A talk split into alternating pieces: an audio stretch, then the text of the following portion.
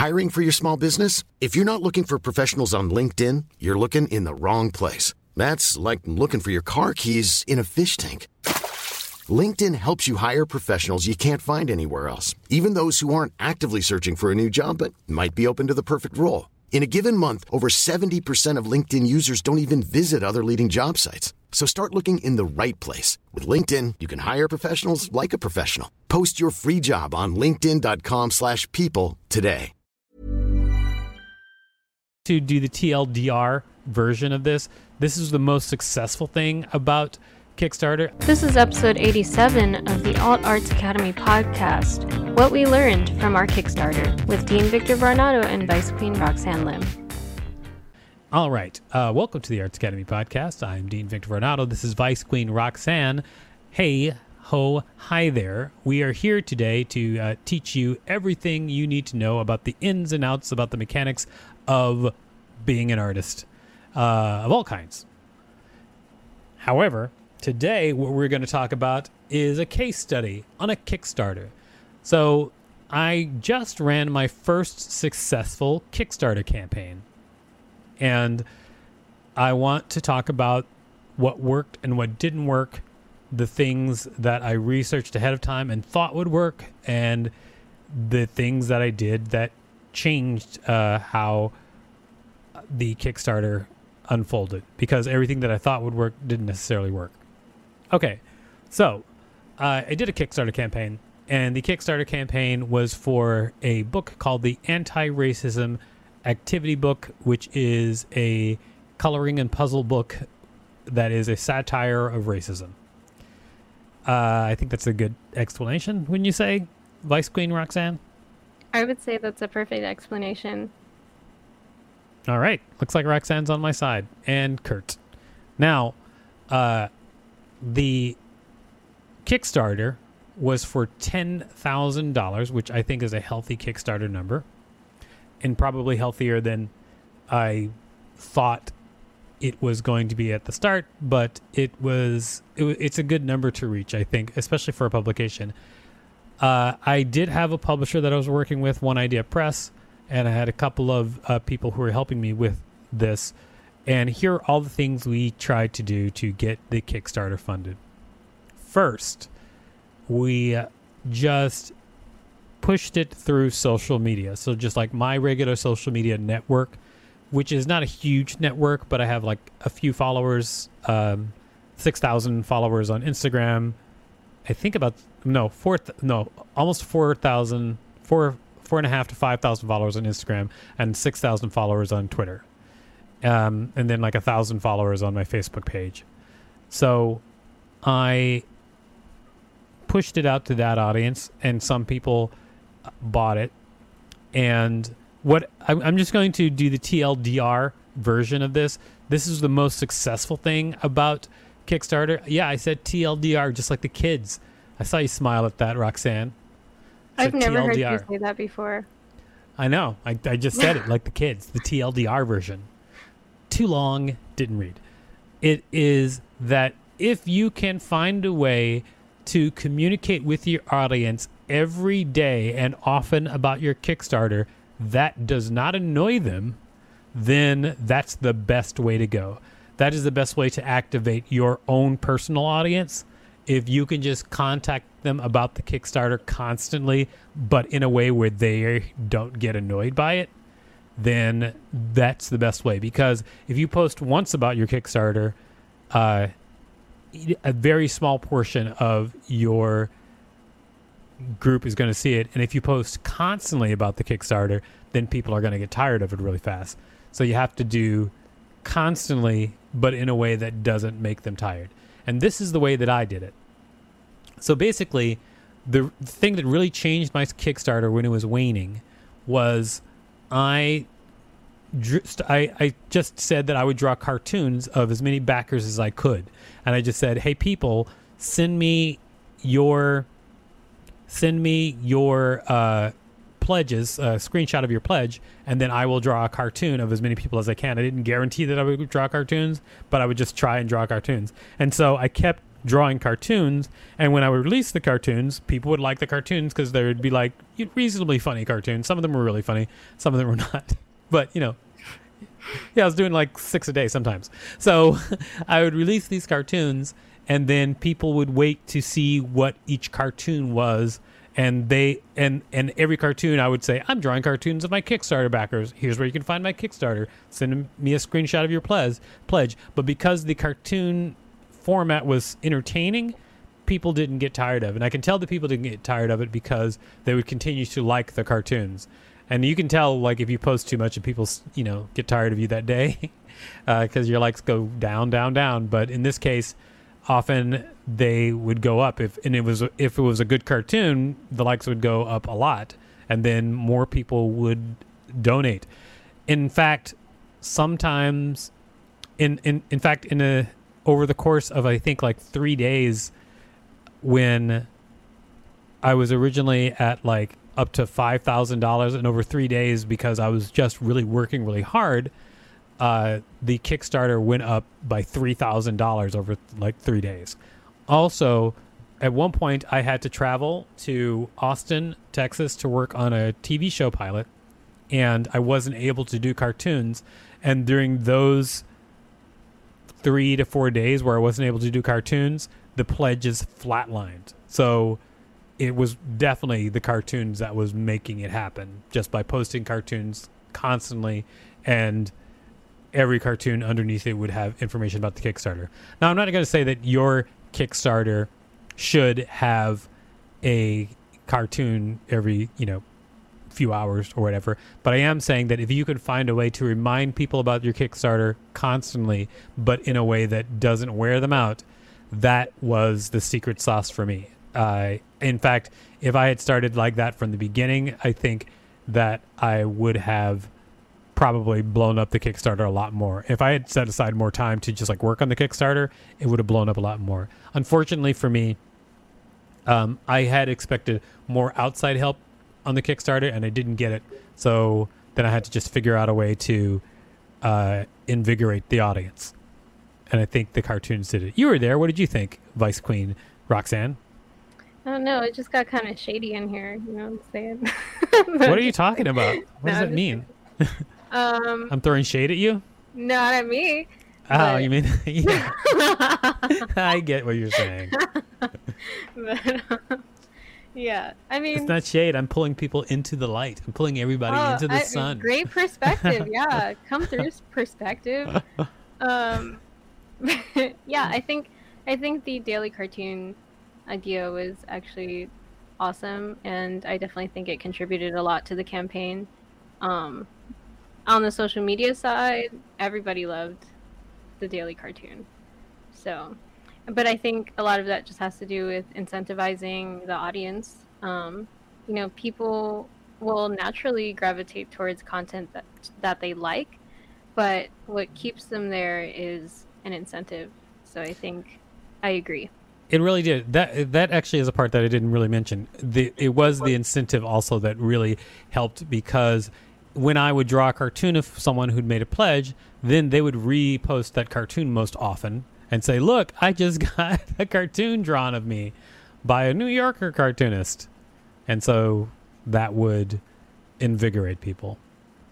Um, it actually gave me an idea that I should just do a book where just like it's it's just a it's just a a bunch of cartoons and the cartoons are about whoever pledges. So like I just do a book of cartoons but there's no cartoons except I do them about the people who pledge. And so every time people pledge, they get in the book. So one book deal just finished, and you're ready to do another one? Well, I just I love doing art experiments of mm-hmm. all kinds, as you know, and so. Yeah. I just seems like it would be a really fun idea. It would be a, a thing that would be fun for people to.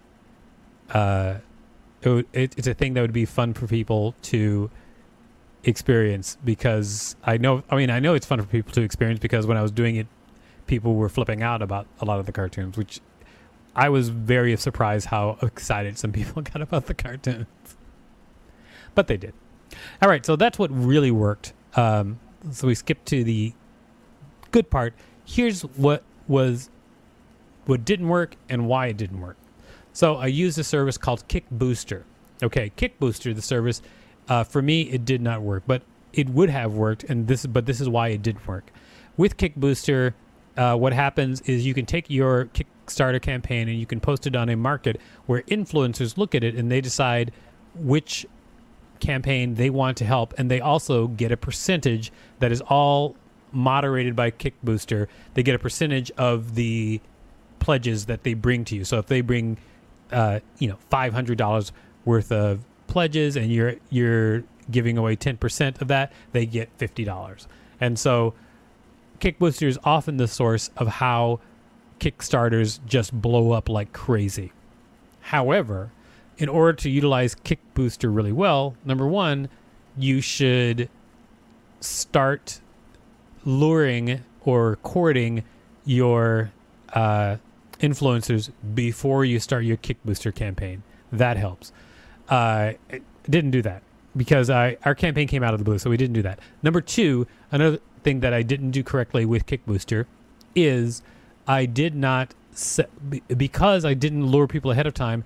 We didn't also we didn't set our uh, commission high enough because the higher commissions, like on Kickbooster, you can sort the the campaigns by how high the commission is. And so if you have a high commission, you can appear at the top of that sorted list. And I didn't do that either. So that part of Kickstarter uh, or that part of the Kickbooster thing didn't work either. I actually think Kick Booster is a really good platform. My biggest problem was that I didn't start ahead of time like they say that you should because if I had, I know that people really responded to the subject matter of the book, so I think people would have promoted it if I had actually approached it the right way. Uh, but anyway, so un- unfortunately, I still think Kickbooster is awesome, but it didn't uh, succeed for me on this campaign.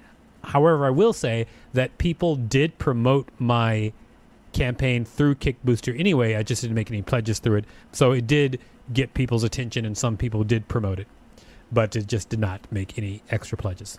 All right.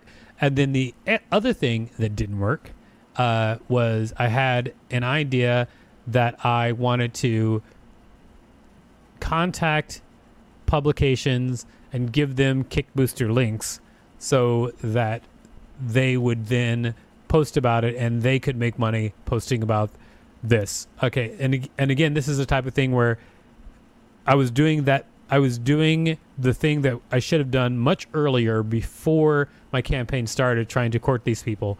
Uh, so all of these emails that me and uh, my team we sent out, they were for the most part ignored. For the most part ignored, or some people came back and actually said no.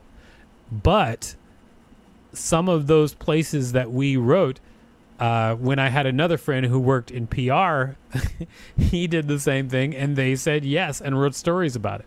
So to uh, it was a couple of places that we had Rachel pitching to uh, when another friend pitched to those exact same places with the exact same story, they picked it up. So uh, I guess it could be familiarity too. Who knows? But uh, the big failing for my Kickstarter, and, and my Kickstarter did not fail. It actually was funded. But the big failing for my Kickstarter in general, I think, was that I didn't start early enough and the whole crew that I was working with, like we didn't have everybody together just killing it on the Kickstarter because uh, it turned out to be a lot more work for me personally than I thought it was going to be. But ultimately, it lands on my shoulders. It's my book, so whatever. I I did what I had to do. You know what I'm saying? Know what I'm saying? Yeah. Vice Queen Roxy nodded done. on a podcast. She nodded at me. I did. I was, yes, you did. And so uh, I guess what I would say about the whole Kickstarter thing is I think that the most positive things I did on the Kickstarter is I researched for about a week and watched interviews with people who had super successful Kickstarters, and I figured out what was the best way to present my Kickstarter. Uh, three basic things that I think are really important. One, have a good video, an entertaining video. I would say make the video if if your concept is easy to comprehend, make the video 60 seconds or less. Like if your concept is really easy to comprehend, like if you need more than 60 seconds, it better be because you need to sit down and explain like, "Wait everybody, this is how a teleportation machine works." Rather than but sometimes people just have like rambling videos, but make it 60 seconds because then you can use that video everywhere. My video even got on the news. So because it was just a short, quick, concise video. Make a good video and that is a huge tool. Number two, uh, put a lot of pictures in your description. I know that sounds stupid, but yeah, the more you can make the description of your Kickstarter look like a big fun kids book, no matter what it is, it's it's just a good thing because if it's just blocks and blocks of text, people will They won't like read it less. yeah, they won't read it less. If if you have pictures that pull you from one section to the next, and for me, each section I had a big picture, uh, and that helped a lot because people did actually read it. Here's an interesting thing: I had 134 backers, I think, maybe 136 total at the end, uh, that did the entire like eleven thousand dollars, and I only had 240 playthroughs of my video, which basically means almost half the people who played through the video from beginning to end pledged. So it did good. It was a good video. Uh, and then the last thing is make your rewards specific to your project and make them graduate rather than uh, graduate rather than be completely different. Like, and what I mean by that is they should like it's it's a very good idea for your top rewards to have every th- reward below it. Okay, it's a very good idea for that to happen uh, because then you don't have a version of an award where you don't get the main thing that they came there for. In my case, it was a book. So it, it, every version of the award from when they started paying enough to have the book, every version of the award included the book. There wasn't like pay, you know, $80 and get a blanket and a t-shirt and it doesn't include the book because a lot of people do that with their Kickstarter rewards where there's just like a menu rather than a tiered reward system where it always includes the thing that piqued their interest in the first place the way that they think they should get it. So like I'm I'm doing the uh, anti-racism activity book. My rewards that are from $15 on always include the book. That's always part of it. And then I think when I got to the higher tiers, it was you got the hardbound book, the the regular softbound book, and then you'd get like a framed picture or something like that. But it was always le- just like the reward. The tiers always included all the rewards previously. Uh, so that's what I mean by graduated. They just get better as you pay more money. But they never, but you never like, you don't have one reward where you get stickers, one reward where you get postcards, one reward where you get, you know, XYZ. It's all together. Yeah, I mean, it makes sense. The more money you pledge, you know, the more stuff you get. Right. But I mean, there are tons and tons of Kickstarters where it's like people can pay $25 for the thing that they wanted to get or $30 for a different reward set that doesn't even include the thing that they wanted to get. And, and they, and it's a, it's a mistake uh, that a lot of successful Kickstarter people talk about that people just screw up how their rewards are set up. Anyway, those three main things I think are the most important things, which are just have a good video, make your uh, make your story or pitch or page landing page look like a children's book, no matter what it is, and and also make your reward tiers graduate so that they just get better and better, but but include the thing that you want. Uh, oh, the one more thing. Kickstarter themselves say that the sweet spot of any Kickstarter is $25. That's the price that most people will pay. So if you make $25 your main thing, then I mean, this is uh, honestly the anti-racism activity book. It could have been less than twenty-five dollars, but I just like took their advice and I was like, okay, my main thing is twenty-five dollars, and that sold more than anything else. Yeah, it's like not too low and seems cheap, but not too high. It's like people really feel like they're giving at that level. Yeah, it's just like a good, it's a good number that most people can deal with. And then some people bought the like the big rewards. I didn't even think people were going to buy the big rewards, but three people did. and that's great because I can't wait to fulfill their reward. Because thank you very much for those three people. Uh, to you're going to be in the book and you're going to be awesome. All right. So if you have any questions about Kickstarter or the Kickstarter campaign that we were just talking about, please let me know right now. Uh, other than that, we're going to start wrapping up. And this is how we do it.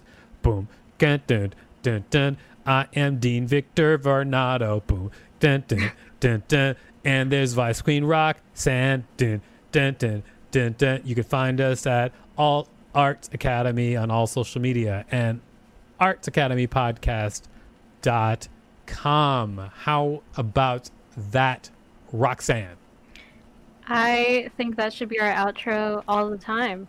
Oh yeah, the outro where you just sit there and I have to do all the singing. Oh, I mean, I was letting you have it. I wasn't. I wasn't trying to get in on that just because I don't really know how to freestyle. So, not my talent. That wasn't freestyling for one. For two, I also uh, was confused. I thought What? you were gonna do one song and then you ended up doing a different song. So yeah, what song do you think I was gonna do? I thought you were gonna do the Montel Jordan one. What is that song? This is how we do it. That, I was doing that.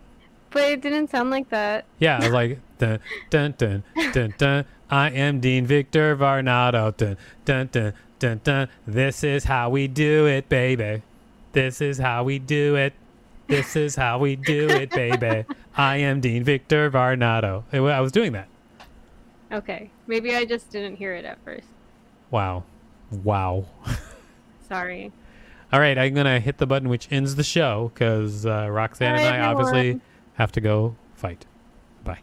You can find us at artsacademypodcast.com and Alt Arts Academy on all social media. Hey, it's Paige DeSorbo from Giggly Squad. High quality fashion without the price tag. Say hello to Quince. I'm snagging high-end essentials like cozy cashmere sweaters, sleek leather jackets, fine jewelry, and so much more. With Quince being 50 to 80% less than similar brands. And they partner with factories that prioritize safe, ethical, and responsible manufacturing. I love that. Luxury quality within reach. Go to quince.com slash style to get free shipping and 365 day returns on your next order. Quince.com slash style.